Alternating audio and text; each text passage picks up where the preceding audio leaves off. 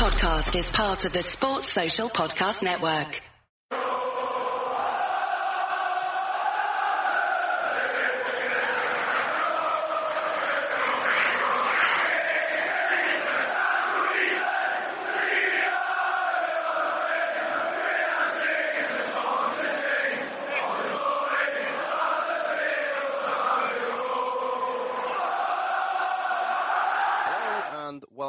To the Kop Table podcast, where on this show we are previewing the Liverpool versus Manchester United game this coming Sunday at Anfield. Joining me once again is Jay Riley. Jay is the uh, regular on the Radio City Fan Friday talk show and uh, a regular with us on the Kop Table now. How are you, Jay? Yeah, not too bad, mate. You know, just uh, recovering from a great result in midweek in the Champions League and all focus now on the Premier League game against Manchester United at the weekend. Yeah, big one coming up. Unfortunately, we have been um, unsuccessful in our in our quest to find a, a Manchester United fan to join us this week. Sent out lots of messages, and um, unfortunately, there's not been anyone available. So um, it'll just be me and Jay with you tonight, and um, we'll we'll cover all all bases required. So first of all, Jay, we're going to go back um, a week to the, the Bournemouth fixture. It looked a tricky one um, before beforehand, and then we've gone down there and we played a very good game and uh, come out with a 4 0 victory. What was your, your thoughts on that performance, Jay? Yeah, I think we had a, a, little bit of a boost, didn't we, going into the game when Callum Wilson was ruled out. I think it was with a hamstring injury, wasn't it? And he's been on fire this season. He scored quite a lot of goals for them, and he's been instrumental really in the good start to the, the season that they've had. And, you know, we were expecting a tough game, but when you analyse it all, really we shouldn't have been fearing anything because Bournemouth are the type of team that let you play football. They'll have a game of football with you. You know, they're not going to kick you off the park the way Burnley had done in the previous midweek to it. So, you know, really it was a game that Liverpool should have been looking at thinking, you know, it's a three point stay for us to be to be to be got really, and that's exactly what did happen. And I thought like we rolled it back a little bit. I mean, it was one of our better performances of the season. Um, you know, it was a little bit like our old selves from last season, really. The free flowing football, you know, looking like every time we went forward we were going to score. And obviously we were rewarded, weren't we, with four goals in the game. And it was great that Mo Salah got a hat trick. I mean, you know, the lad's hit a bit of form the last couple of months, hasn't he? Coming for a bit of criticism at the start of the season. And I just personally think it was a little bit of a hangover from the World Cup. Also a little bit of concern about the shoulder injury that he got in the Champions League final back in May. Don't think he'd fully recovered from it.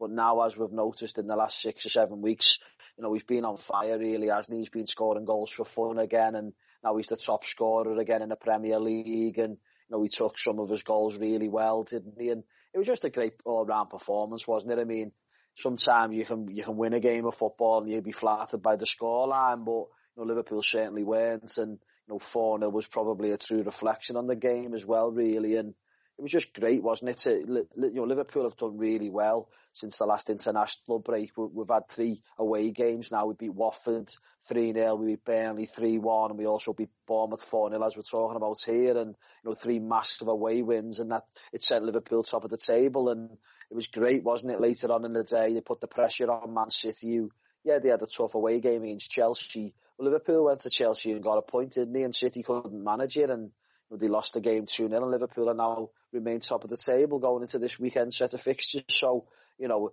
it's all good at the moment and everything's rosy in the garden, isn't it, Peter? Yeah, most definitely. And then we we moved on to the to the midweek fixture against Napoli in, in the Champions League, which again on paper looked like a very difficult tie. Crowd was well up for it and um, one 0 victory. Talk us through that game, please, Jay. Yeah, it was a massive test, wasn't it? I mean, Napoli are a very good side. We we saw that, didn't we, when we went over to Italy? And I know they scored a last minute winner against us, but they controlled majority of the game. And, you know, it had been coming that goal. I mean, we couldn't have argued if we'd have lost the game 3 0. Liverpool were horrendous on the night, really. And, you know, they're a very good side. There's no two ways about it. And going into the game, I mean, it, we, we had a little bit of a bonus really when they conceded that late goal to Red Star Belgrade in the previous game, which then meant that Liverpool didn't have to beat them by two clear goals, only if they got an away goal at Anfield. It effectively become a knockout game, didn't it? Um, but 1-0 would have done us, and, you know, it, we went into the game with a little bit of a nervy edge to, to it, really. Um, you know, expecting another Anfield miracle night, and that's exactly what we got. And you know, the atmosphere was fantastic. It was electric at times, and you know, Napoli did play the part in the game. They looked very dangerous. The midfield runners, you know, that Liverpool struggled to pick up at times. But I think when you analyse the whole game, I mean, Liverpool had plenty of, of, of chances in the match. I mean, we could have easily put three or four past them. Sadio Mane could have had a hat trick himself, couldn't he? Uh, Mo Salah had an opportunity before he actually got his goal. Um, Wijnaldum had a chance as well second half. So, you know, Liverpool had plenty of opportunities to put the game to bed early, really. But you know, it's like anything else, isn't it? If you don't, if you don't take your opportunities, then there's always going to be that chance and the thought that, you know, they could get one chance and score. And they did have other opportunities, but the one at the end was just, what a fantastic save by Alisson. And, you know, sometimes in life you get what you pay for, and we've already seen that with Virgil van Dijk when we signed him in January time. He's a man mountain, and we keep on saying it. He's a Rolls Royce. He's the best centre half in the Premier League certainly one of the best centre halves in world football at this moment in time, and no one really talks about his price tag. Seventy-five million pounds is an absolute bargain, if you could ever call that a bargain, but it actually is because he's tremendous. He marshals that back line, but it's not just about him. Alisson has been superb. You can go back to the save he made in the derby, point blank range from Andre Gomes. You can also point back to the, the, the save he made at Turf Moor against Burnley, right in the top corner. Fantastic save again. And then once again against Napoli in the Champions League, point blank range. Made himself look big, a big presence in the goal, and, and, and obviously saved it fantastic right at the end in, in injury time. If if that goes in, you know we're out of the Champions League and in the Europa League, and you know, it just shows you 65 million pound. Not many people talk about that either, do they already? And that's just testament to how good that he really is. But, you know, I thought Liverpool were, were worthy winners on the night and, you know, we should have put a few more past them really. And we are in, in a rich vein of form at this moment in time. And, you know, it's just great to be in, into the next round now because, you know, it's crazy when you look at that group and Liverpool played six games and lost three, all three away games. We only got nine points, but we're through to the next round and, you know, we can put it to bed now. The draw's on Monday, isn't it?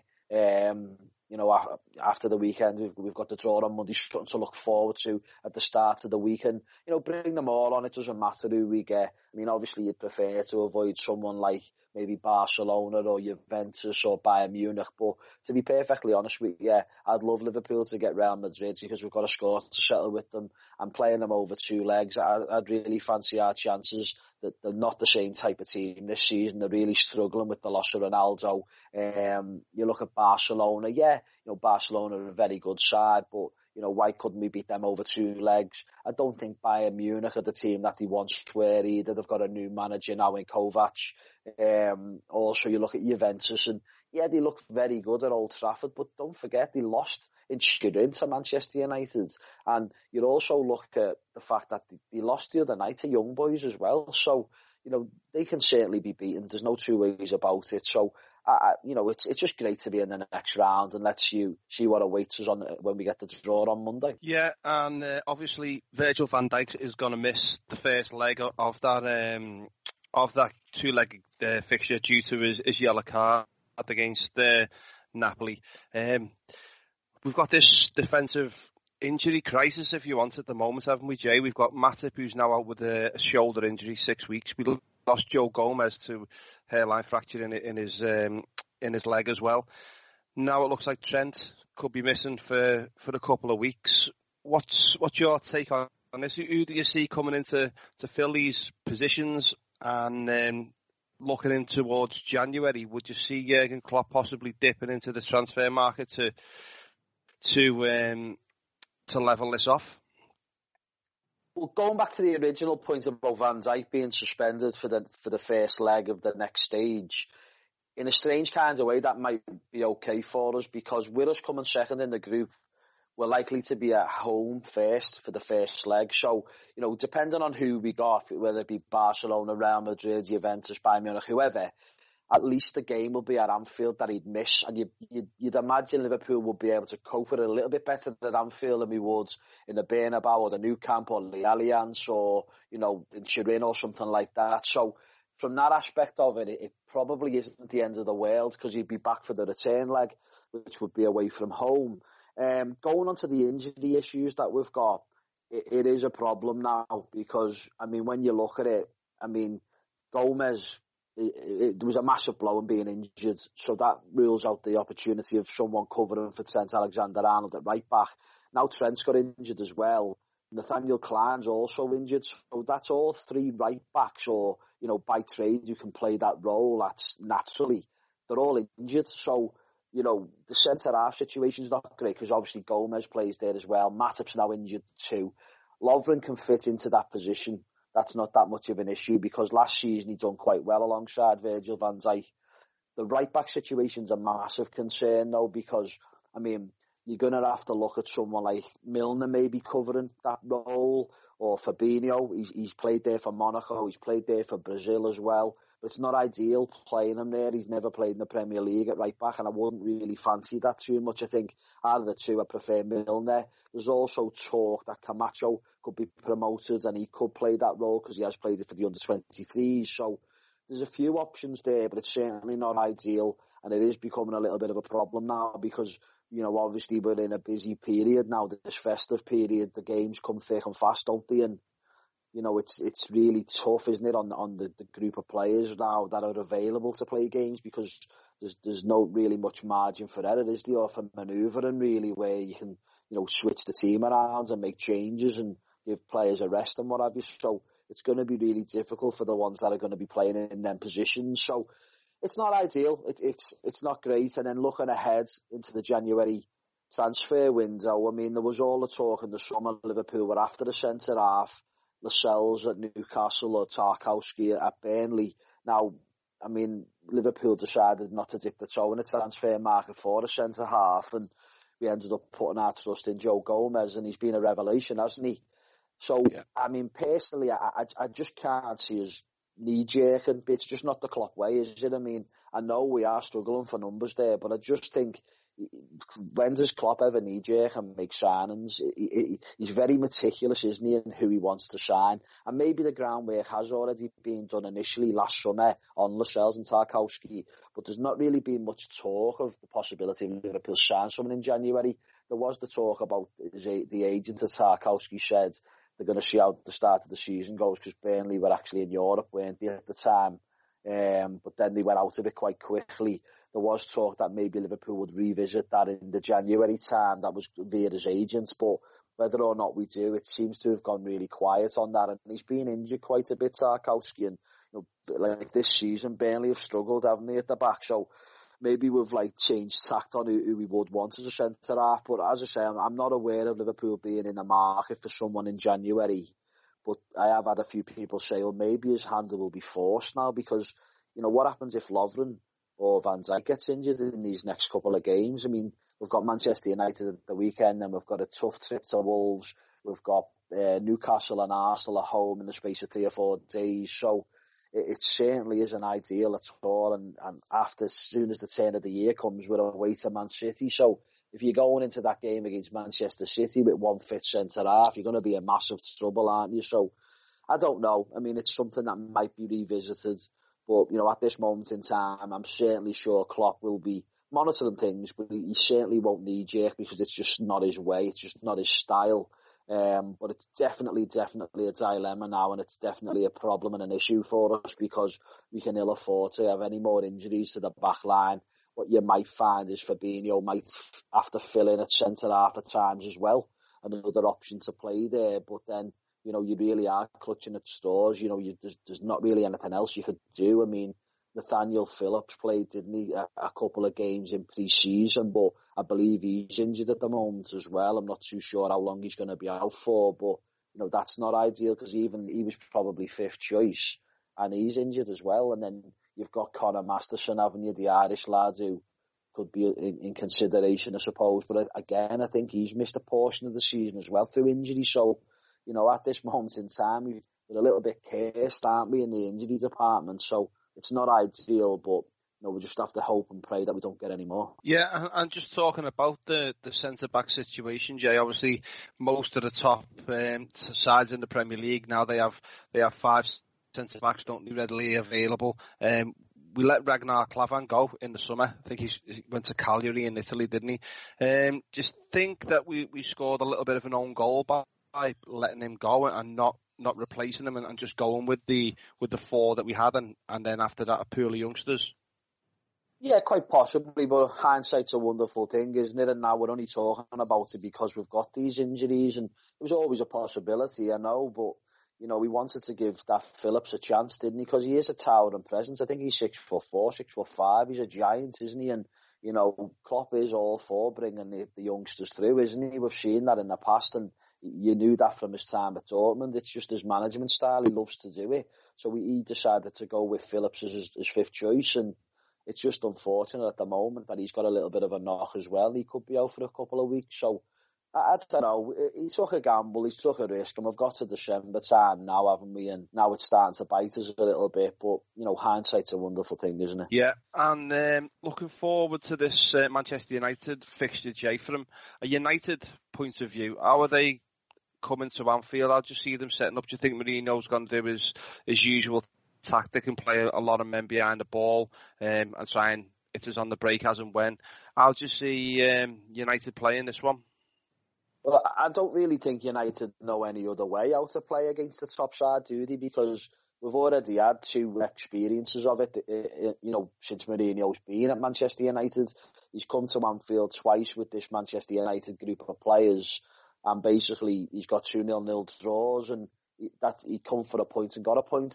Showed no ambition whatsoever, and just you know put men behind the ball and tried to negate Liverpool's uh, you know ta- attacking prowess and you know, even in the first season, you know, Liverpool were nowhere near as good as what they are now or even what they were last season, but he still tried the same tactic and, you know, they got the nil-nil draw and then last season again, you know, Liverpool had a few extra players last season. We had Salah on board as well and, you know, again, he, done exactly the same thing. I think in the game two years ago, they had one shot all night.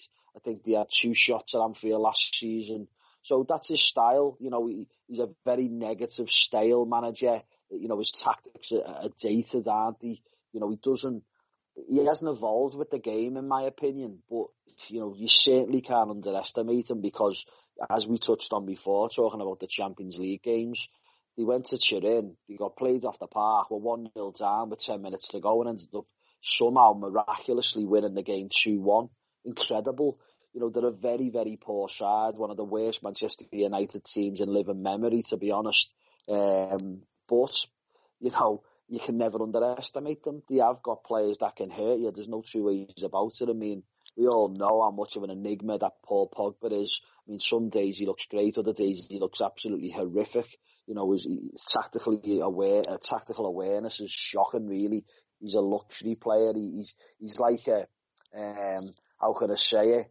You know, he, he's just like a joke of a footballer, but every now and then he'll just produce a moment of magic. And, and to be fair, there have been rare moments of magic this season, but you know, you know he's got a little bit in his locker. But you know, it's like Lukaku.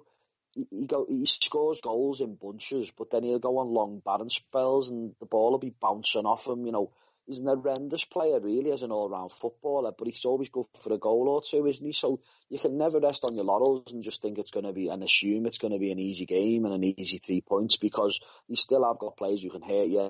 I mean, Anthony Martial's had a very good season, and it's clear as day that him and Mourinho don't see eye to eye, but he still scores goals at a very good ratio. You know, he's a, he's a top player and he'll probably play in on that left hand side. So, you know, whoever plays right back at the weekend is going to be in for a, a tough afternoon, I think, because, you know, if it's going to be Milner or it's going to be Fabinho, you're going to be playing against Martial. He's, he's arguably United's best player, isn't he? So they have got players who can hurt you, but the, the horrible team to, to watch, the horrible team to play against because you'll just try and stifle everything that you do with his tactics, his negative tactics. I mean, I'm fully expecting them to have all the dogs in the middle of the park, Matic, Fellaini, Herrera, you know, just horrible, horrible, awful footballers, but sometimes they can be effective, can't they? And that's why I personally would go with Fabinho in the middle because I think we're going to need his presence in there because he, he's what six foot one. You know, you're going to be up against Matic and Fellaini who, who are massive, the giants, aren't they? So you need someone in there who's going to be combative.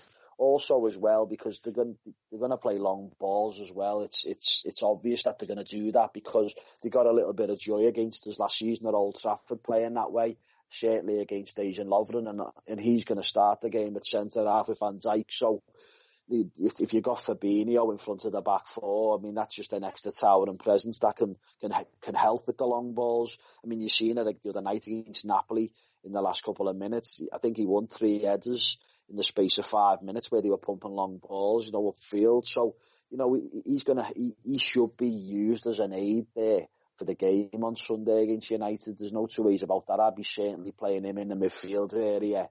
Um, other than that, you know, defensively they've got issues United because they've got a few injuries there, haven't they? And I mean, the likes of Phil Jones and Bailly and Rojo and all them are going to probably play Ashley Young and what have you. And it's it just it just be typical, though, wouldn't it? I mean, David De Gea, as we all know, he's a world class goalkeeper, arguably the best in the world, but not on current form. He's been He's been really poor this season. And it'd just be typical, wouldn't it, that he'd turn up at Anfield and have an absolute worldie. But, you know, let's hope he doesn't and he carries on his poor form.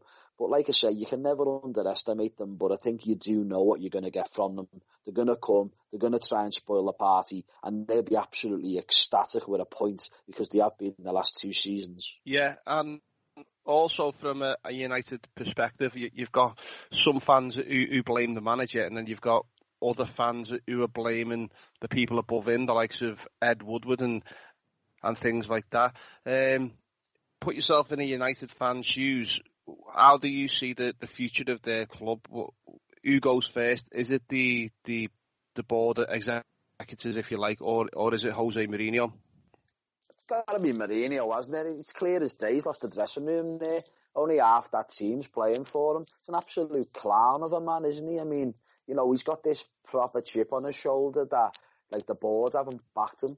This is a fella who's had five transfer windows and spent virtually half a billion in transfer fees. And they don't really sell many players, do they? Let's be honest. You know, the way Liverpool have spent quite a lot of money recently, but you know, we spent 75 on Van Dijk, we spent uh, 65 on Alisson. but those two signs were, were paid for by the sale of Philippe Coutinho to Barcelona yeah, okay, we signed Keita for 52 and Fabinho for 40 and another 92 million. But don't forget, Liverpool got a hell of a lot of money for the Champions League run last season when we got to the final, probably 50, 60 million pounds. So, you know, you go on about like, he's saying he hasn't been backed purely because he spat his dummy out because he wasn't given the funds to sign yet another centre half in the summer when he wanted to sign someone like Harry Maguire or Jerome Boateng or Diego Godin.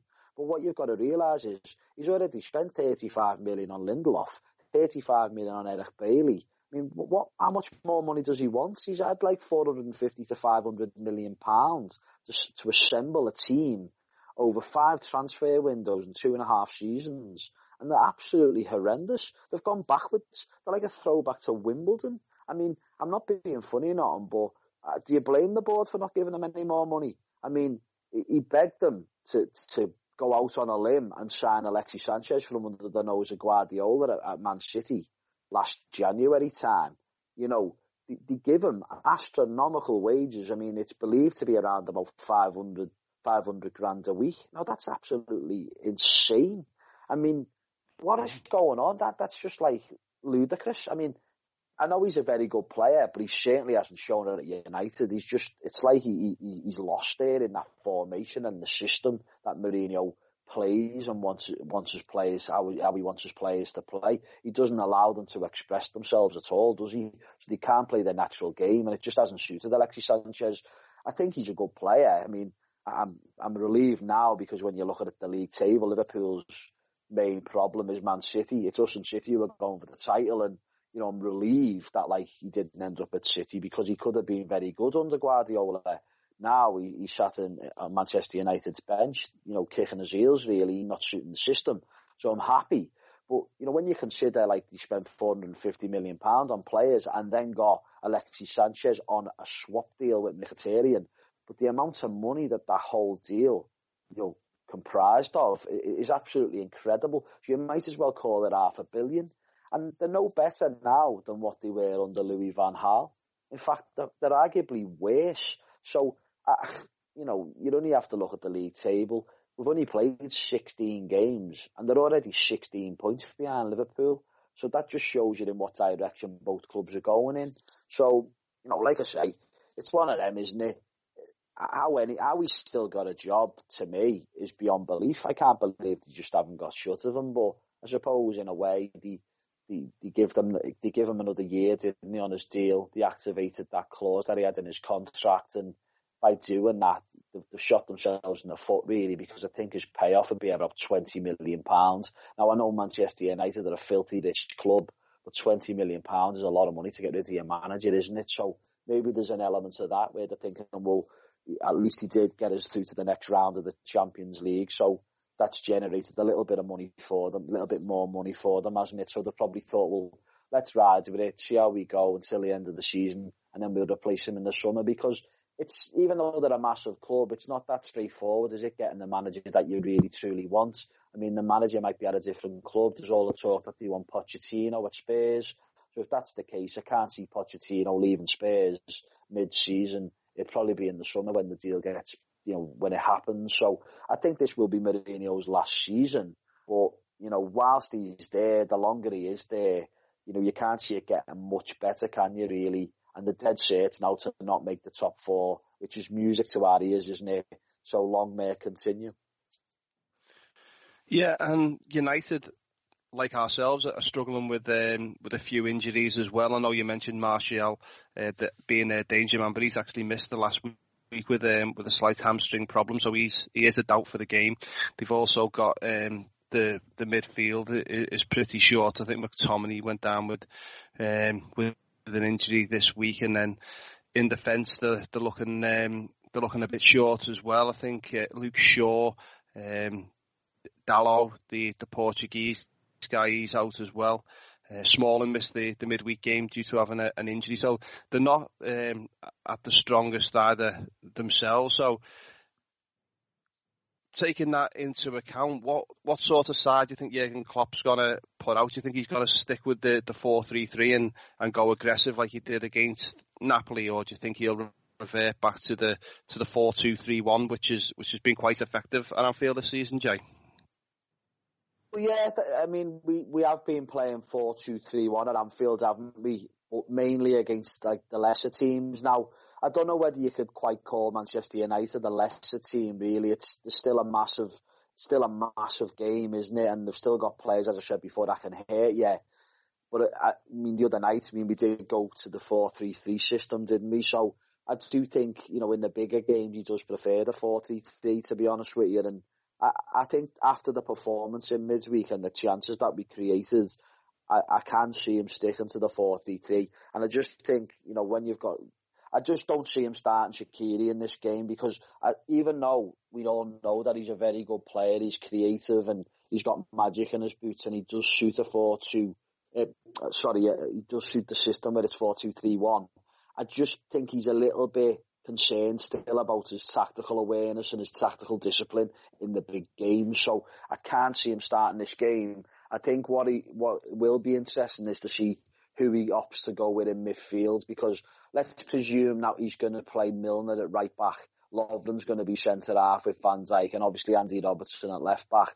The midfield's a dilemma really, isn't it? Personally, I've just said before I would go with Fabinho just purely because of his presence and his height and they're going to try and bombard us at times with long balls. So we could be used to cut it out, you know, in terms of an anchor in front of the back four. Um, I think Keita might start the game because of his energy levels and also Wijnaldum for his energy levels too. That means Henderson would miss out. Now, I thought Henderson done quite well, certainly in the second half against Napoli, not so much in the first half. But what you find with Henderson, he doesn't seem to be able to play two games in a week no more. But he did put a lot into that game against Napoli. And I know he's the club captain, but he has missed quite a few games. He didn't start the game against Bournemouth. He didn't start the game against Everton because he was suspended, but he did play in the midweek game against Burnley. So I do feel that he could miss out and it could be a midfielder, Fabinho, Wijnaldum and Keita, just purely because of the high purposes with Fabinho, as I've said, and the energy levels of the other two. And one can play left, one can play right, and he can switch. So for me, that's what I would go with because, you know, we're yet to see it in Keita, but he does like to get stuck in, doesn't he, as well? Do you know what I mean? So I think at times he's looked a little bit timid, but I thought against Burnley he ran the show and he looked quite good against Bournemouth as well. And I always say when a player hits a little bit of form, just keep playing them. I was disappointed he never started in midweek, but I know Klopp likes to try and trusted of the three that have been there, the experienced ones of Milner and Henderson and Wijnaldum.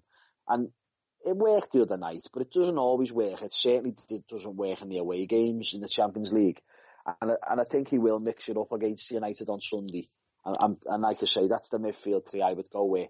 And then of course the obvious front three of, of Mane on one side, Salah on the other, and then Firmino up top. But we should have more than enough to be able to beat United. But like I say, you can never underestimate them. Yeah, and just one one player who you mentioned there, Roberto Firmino. He's not hit the heights of his, his form from, from previous seasons as of yet. Is his form um, a concern to yourself, Jay? Yeah, it is because I think he scored six goals all season, and it's not enough for you from your centre forward. And I know his position's being meddled with a little bit this season when we've changed system to the four two three one. He's been the one that's dropped deeper, and it's it's made for Salah to go up front. Now it's it's not ideal. It hasn't been ideal for him and I think he has struggled and he hasn't seemed happy to be honest. Something doesn't seem quite right with him. People are going on about Salah, his lack of celebrations after, you know, when he scores a goal. But mm. I, have been, I've felt that about Firmino as well, not scoring goals. He hasn't been scoring many. And I know he did score, didn't he, against uh, Burnley recently in the away game. But what I'm trying to say is he's, he, to, score six goals in what is it like 20 games this season? It's not a very good return, really, is it? From a side that's so free flowing and creates a lot of opportunities. He's been a little bit off this season. He's not been the same player from last season, and it is a slight concern. I'm just hoping that he hits a little bit of form, scores a couple of goals, and goes on a run, and then all, all's forgotten, then, isn't it? But it is definitely a concern, and I, I, I just think sometimes he tries to do a little bit too much and seems a bit off the pace as well, and you know, he's not got any injuries that I'm aware of, but he just doesn't seem right. Something just doesn't seem right with him, and it is a slight concern. But you know, let's hope that he scores on Sunday and then goes on a run. Yep, fingers crossed uh, he'll come good for for us this uh, this weekend. Right then, Jay. Before we um, go on to the to the band, I'd just like to get your your thoughts on a on a score prediction and um, your reasons for that, please. You know what, right? I think it, it would be absolutely fantastic if we could give them a hard and three or four nil. And I do think we owe them one as well because the last two times they've come to Anfield, it's been nil nil, it's been stale, negative, awful, they've ruined the game. And the away games when we played them at Old Trafford, I mean, when we lost there last season 2-1, it, it was unbelievable really. I mean, I've never known a Manchester United team at home. I think they had three shots in the whole game, scored two of them. They had two corners. I think they had 35% possession at home at Old Trafford. Absolutely shocking. Now, don't get me wrong, they won the game, so the fans go home happy, but you can't kid them. They know themselves, this Manchester United team. It's, it's not the United team of old. And, you know, Liverpool certainly owed them because even in that game at Old Trafford last season, I think Liverpool never played to the levels that we know we can do we were still in control, still dominant. We should have had two or three penalties in that game, if memory serves me right as well.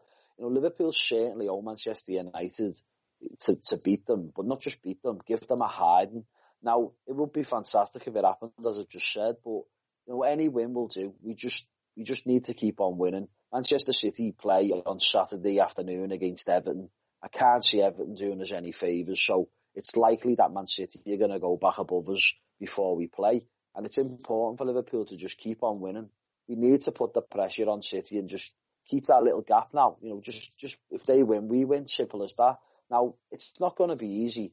You know, Manchester United are going to come with a game plan. They're going to try and negate everything that we do. So I think personally it's vitally important that Liverpool get an early goal. And if we do, then we may well beat them three or four. We are capable. And we all know Manchester United fans themselves they're dreading this game because they know how far superior Liverpool are to them. we've got a lot better players than them.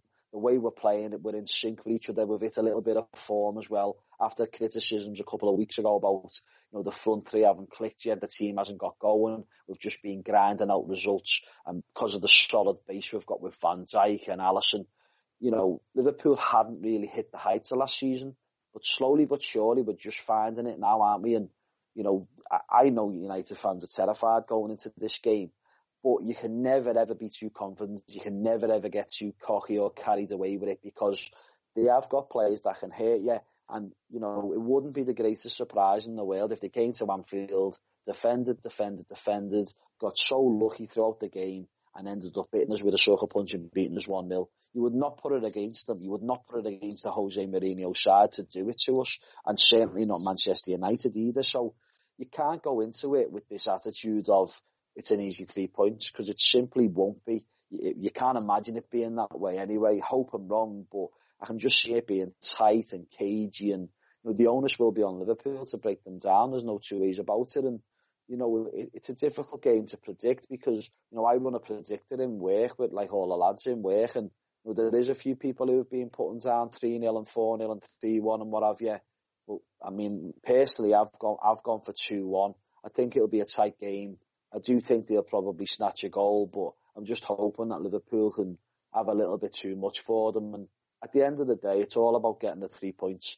And I think we will just about, and I think it'll be a 2-1 Liverpool victory. Yeah, I totally agree with what you're saying. I think myself, it's it's going to be a game. It's going to be a possession-based game, and we're going to pro- probably have 60, 70 percent of the possession, and it's down down to us to, to take our opportunities. I think we'll create plenty of opportunities, and, and like you said, it's up to us to, to put the ball in the back of the net. I, I can't see for one minute United coming and, and trying to have a go at, Liverpool and, and playing as at our own game. It's just it's not the way Jose Mourinho approaches games, is it? So yeah, I see us um, with a lot of possession in the game, a lot of chances being created, and, and if um, like Wijnaldum said today, Klopp's got them all feet on the ground. He's not letting anyone get carried away with, with the with the press coverage and things like that. Um, he's keeping them all feet on the ground, going and taking it one game at a time, especially in the Premier League. So I, I just think that he'll have them well drilled. He'll have them similar to what we was against Napoli, creating plenty of chances, plenty of opportunities, and I just think that we'll we'll ride this one gone out 2 0. I can't really see United coming and, and scoring at Anfield, not with the form that, that Alisson's in anyway, and the way that we've been so tight at the back. I just think we'll have far too much for them, especially with the form. Salah's in, Mane as well, so really um, come good lately as well. So I just think 2 0 victory for Liverpool. Um, my prediction for this Sunday. Right, okay, before uh, we go, Jay, we've just got a, a, band who's been in touch with us this week on Twitter from the, the Huddersfield area. They're called Courtyards. They describe themselves as a indie-based rock band. You can hear them also on BBC Introducing. The song I'm going to play for you tonight is called Backseat by Courtyards.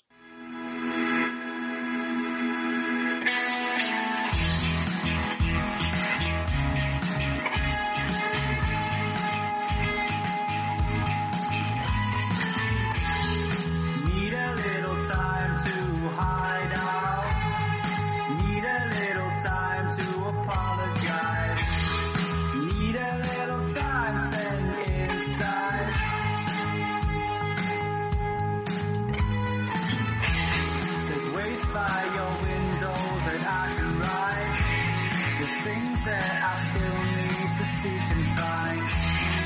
Can I take a backseat on your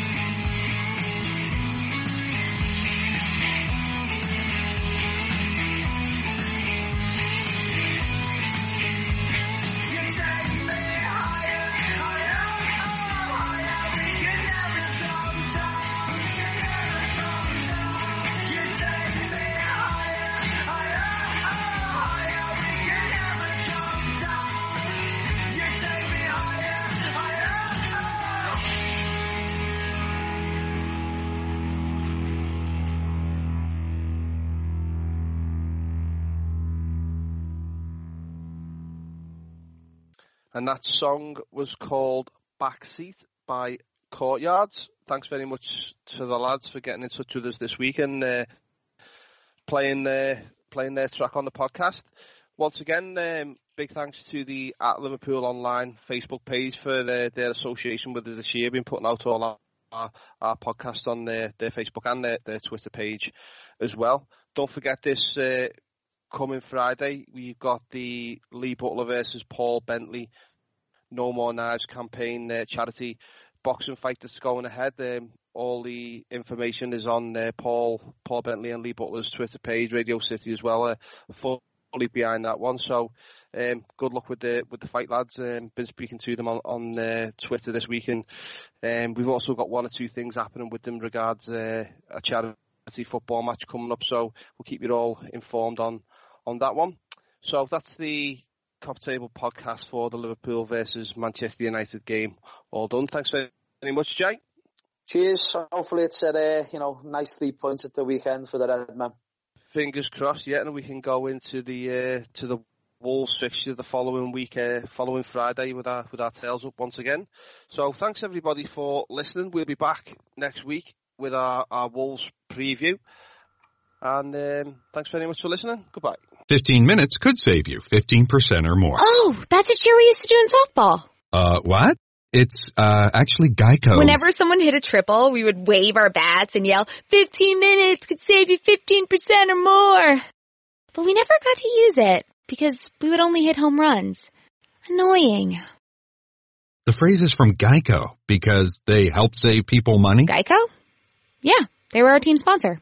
Geico. 15 minutes could save you 15% or more. Hey, imagine if all your frustrations about advertising your business could be solved right now. You should know that podcast listeners are more engaged and higher converting than any other advertising medium. So try AdHub today and reap the rewards of Spreaker's self-advertising platform. It makes it as effortless as ever to be heard by thousands, regardless of the listening app they use. Visit Spreaker.com forward slash AdHub. That's S-P-R-E-A-K-E-R dot com forward slash AdHub and start using your advertising dollars in an impactful way. Sports Social Podcast Network.